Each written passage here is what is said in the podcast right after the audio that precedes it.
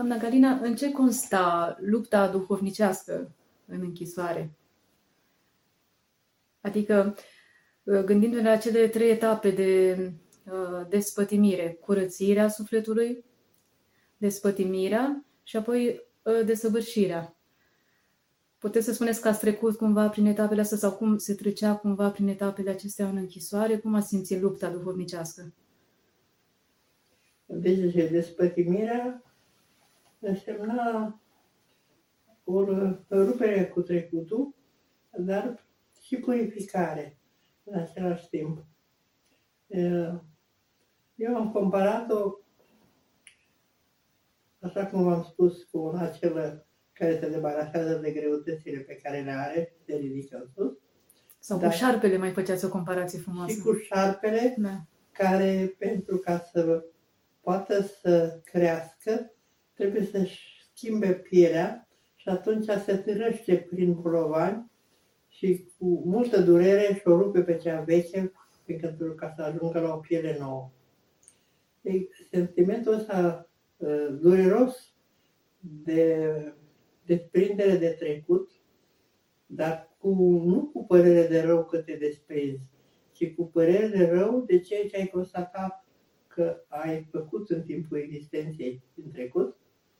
Cum adică sentimentul pocăinței, puteți să spuneți? Da, Noi în limbaj duhovnicesc îl numim pocăință. E, credeți da, că e diferit? Duhovnicește se numește pocăință, psihologicește se spune remușcări. Deci, da. deci remușcări și atunci posibilitatea de a-ți promite că odată întoarsă vei repara. Atunci se putea repara. Și niște... Uh, Remușcări față de ce aveați la vârsta aceea? Remușcările se pot face la orice vârstă.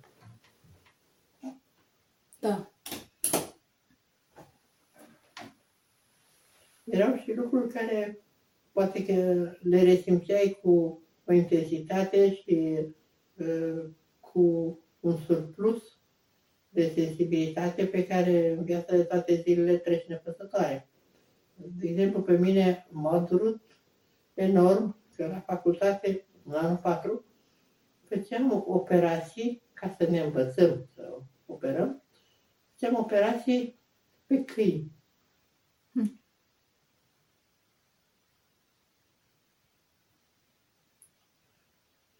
Nici acum nu pot să uit. Uite, pe viu, adică eu mă... Ochii câinilor. Vai, Doamne. Ei mureau după operația aceea, nu? Da. Uh-huh. Nu puteam să iert. Era, în momentul ăla, parcă eu eram câinele pe care se opera. Era o durere de neînchipuit. Sau știu niște vorbe pe care le-ai spus cuiva și care l-au jignit și care ție atunci nu ți-au păsat. Atunci ți aminteai de ele și sufereai că ai făcut pe cineva să sufere.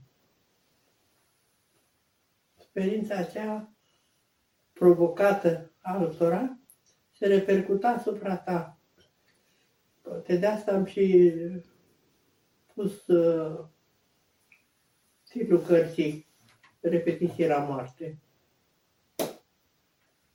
Pentru că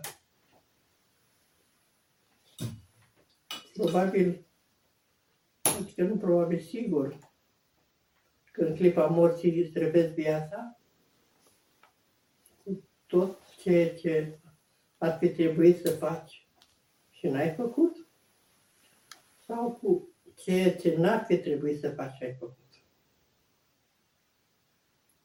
Uh. Această repetiție am trăit-o în închisoare. Chiar dacă aveam numai 27 de ani.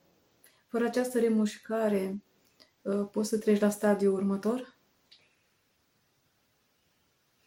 Da, bineînțeles că după ce ai ajuns să te debarasezi sau cum să spun, în momentul acesta al remușcării, erai ca un fel de căpușă care o lăsai să sugă din tine până când se umplea și cădea jos.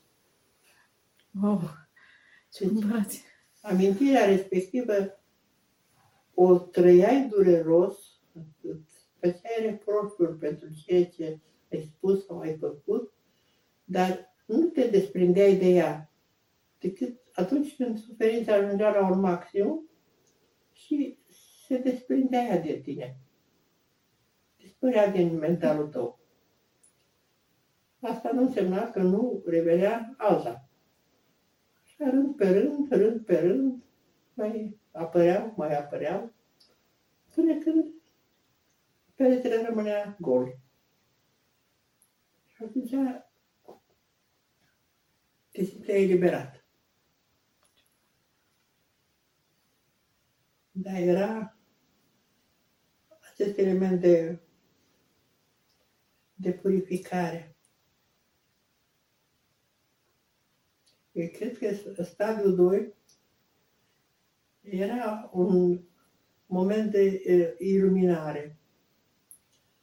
Adică începuse să întrebezi o altă lume, o altă lume și în tine, dar și deasupra ta.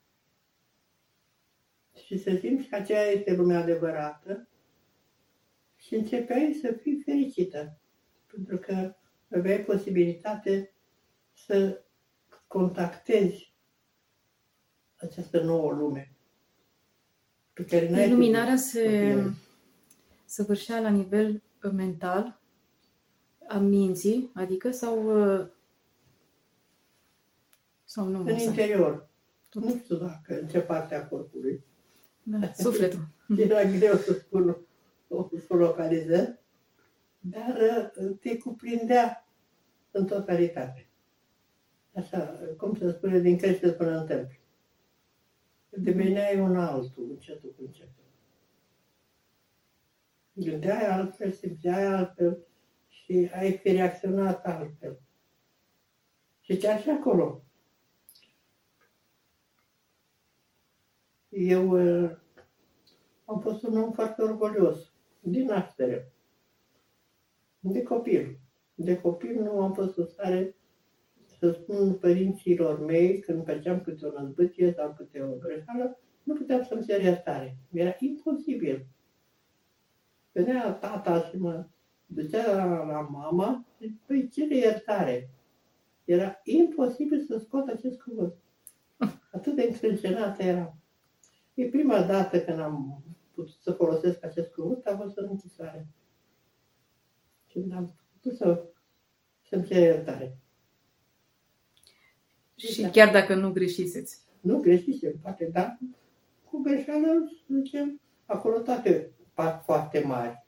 Pentru că într-un mediu închis și veșnic același, general, într-o societate închisă, lucrurile mm, sunt percepute supradimensionat. Asta se referă la mănăstiri. Dar simți nevoia să-ți ceri iertare pentru că ești convinsă că și celălalt a trăit uh, neplăcerea pe care ai făcut-o tot supradimensionat. Ei, și am făcut acest, uh, acest pas. Și pe urmă a urmat această, această iluminare și această dorință de a, de a urca. Adică a fost scara Sfântului Oscăreanu. Nu știu la câta treață am ajuns. Mm-hmm. În orice caz nu prea sus, asta ca categorie. Dar, dar era o fericire. Ce pot să spun? nimeni nu poate să realizeze decât pe cei care au fost au trăit același lucru. Cât de fericită puteai să fii. În, în zdrențe, în frig, în recluziune totală, imposibilitate de a avea o picătură de aer curat, de a avea lumină, tu și erai fericit. Pentru abstracție. Adică nu exista acest lucru. Tu aveai alte lume. Trăiai într-o lume, o lume minunată. Da, aveați contact cu scrierile Sfinților Părinți sau cu învățăturile unui duhovnic, un povățuitor duhovnicesc sau una dintre camarade care era închisă vă dădea un sfat în privința asta sau singură le-ați descoperit? Nu singură. Celelalte camarade, adică e, e mult spus camarade, pentru că eu nu am fost parte din organizație, dar erau Surori de... camarade de experiență. Da. Ele îmi dădeau sfaturi prin existența lor și prin comportamentul lor, nu prin vorbe. Pentru că vorbele erau primejdioase în condițiile mhm. acelea în care stăteau diferitele persoane care abia așteptau să scoți un cuvânt ca să se ducă să spună. Și care pe urmă să se repercute asupra noastră. Totul era în tăcere, chiar acea rugăciune în lanț sau chiar acea, acel post al Paștelui sau al Maicii Domnului sau rugăciunile individuale, toate se făceau în cea mai mare taină. Nimeni nu știa lucrul ăsta decât numai una sau două persoane pe care contai că sunt la fel ca tine. Iar pe ele le percepeai prin felul în care se comporta. Îți dădeai seama. Asta era exemplul lor, care ți se imprima. Și pentru un fel de a fi care nu se manifestă prin ceva exterior, ci printr-un soi de iradiere, să zicem. Le, le simțeai că sunt altfel. Și probabil în prezența lor simțeai și o bunătate, o căldură, o generozitate, și te întărea și pe tine, un altruism, un simț de jertfă. Erau niște oameni care erau la fel de fericite ca și mine. Aveau mai mulți ani de temniță în spate? Mulți. Deja aveau 10 ani. Deci erau mai obișnuite erau, și călite cu suferință. Erau unele la a doua închisoare.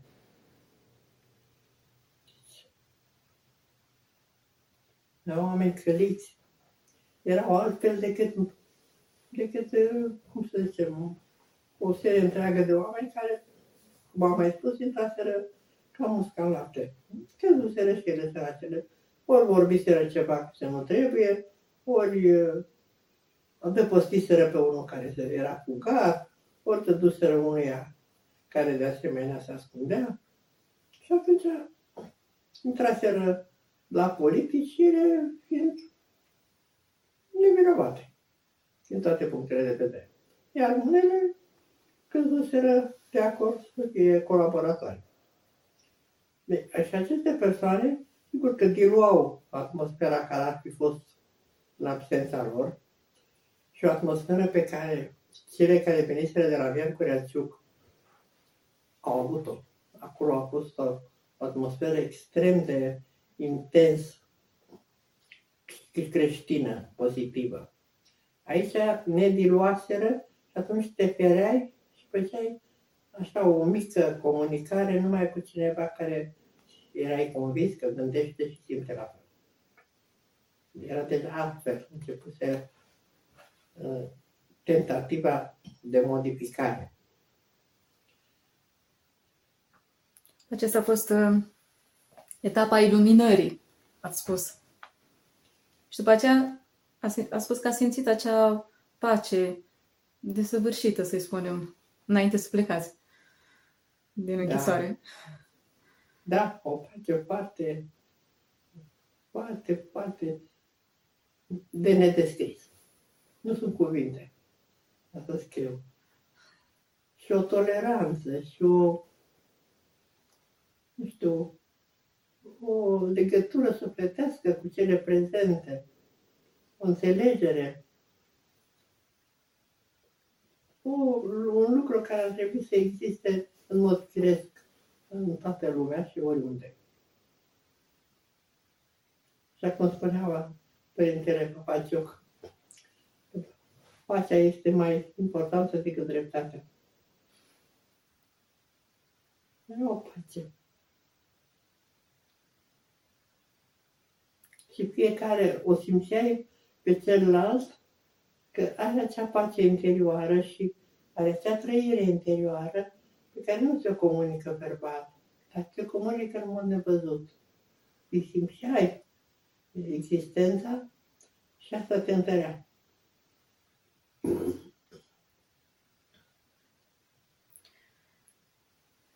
Simțeați că vă rugați în momentele acelea de pace? Nu mă rugam tot timpul. Ajunsesem o rugăciune continuă.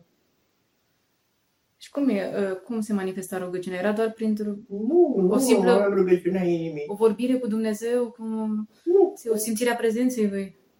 Nu, aveam acel, acele rugăciuni pe care le știam, acatis, paraclis, pe care le spuneam. Da, da. Atunci când uh, nu mă ținea cineva de vorbă, sau chiar dacă nu vroiam să vorbesc, dar puteam să spun un paraclis, să, să mă rog, când munceam. Când făceam un... De fapt, rugăciunea e să fii să vorbești cu Dumnezeu, să fii cu mintea, nu contează ce da, adresare dar, folosești. Dar pe mine, pe mine uh, mi se părea de o frumusețe și de o profunzime uh, acatistul, cel puțin așa care le știam, acatistul Mântuitorului și acatistul Bunei Vestiri, încât aveam o fericire în a-l spune, în a mi-l spune. și unii psalmi la care stăteam câteodată și meditam asupra lor.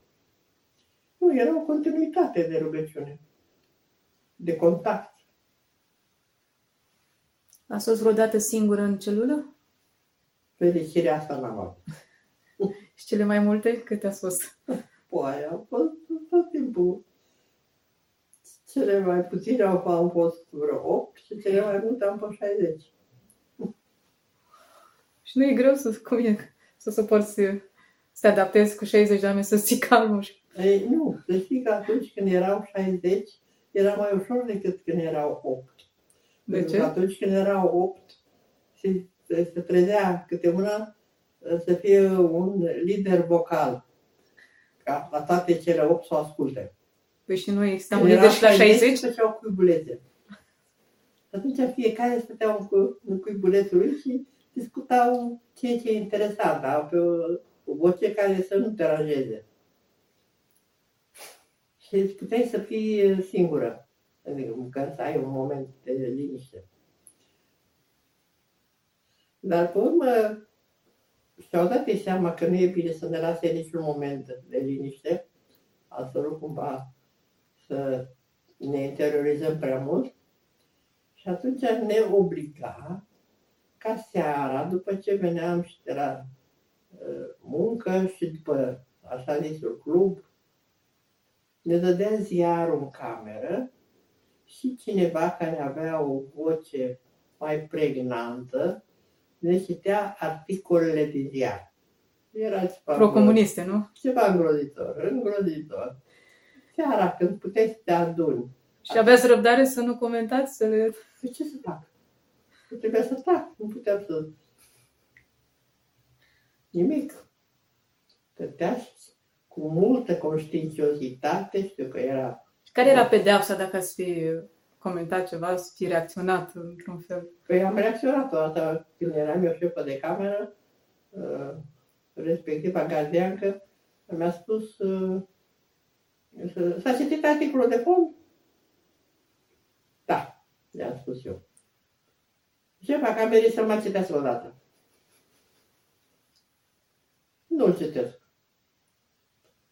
A rămas așa, cu gura căscată. nu, citesc pentru că s-a citit. Ei, mi-a făcut raport și mi-a dat izolator trei zile.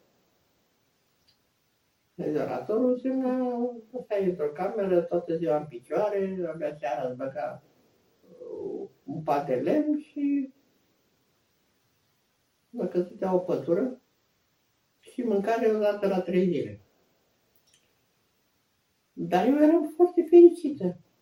Am zis, o, ce bine, în sfârșit am să fiu singură. Domnul Marin Răducă povestește că mai făcea câte o trăznaie doar ca să ajungă la izolator. Păi da, da, uite că de data asta nici acolo n-am avut De ce? fericirea, pentru că între timp, Maica Nicodema, de la Mănăstirea Tismana, care era și dânsa condamnată la mulți ani, a refuzat să meargă la film, că le dădea și film la acel uh, Educațional. da, unde, unde aveam noi uh, cărțile. Și zice, nu, nu mă duc la film, mi-a spus. De ce, păi, cum să nu merg la film? Păi, dumneata, dacă n-ai chef să mergi undeva, te poate cineva obliga să mergi, eu nu vreau să merg la film. Nu s-a dus. I-a găsit-o ca motiv, uh, nu știu ce, că a fost obraznică, dar ce era o minciură. Și era 5 zile de izolator. E în același timp cu mine. Și în loc să fiu fericită și singură, Păi nu erau mai multe camere de izolare? nu, era o singură cameră. Ah. Era, eram cu Maica Nicodem. Așa că nu am putut să fiu nicio clipă singură. Nici o clipă. Foarte dureros a fost. Pe urmă, când am recitit cartea lui Dostoevski, în, amintiri din cartea din Casa Morților, când a fost și el închis uh, în Siberia, cu ocnașii pentru probleme politice, unul din lucrurile de care pomenește cu aceeași durere este exact același lucru. Niciodată n-a reușit să fie singur. Deci, uite, vezi, eu și Dostoevski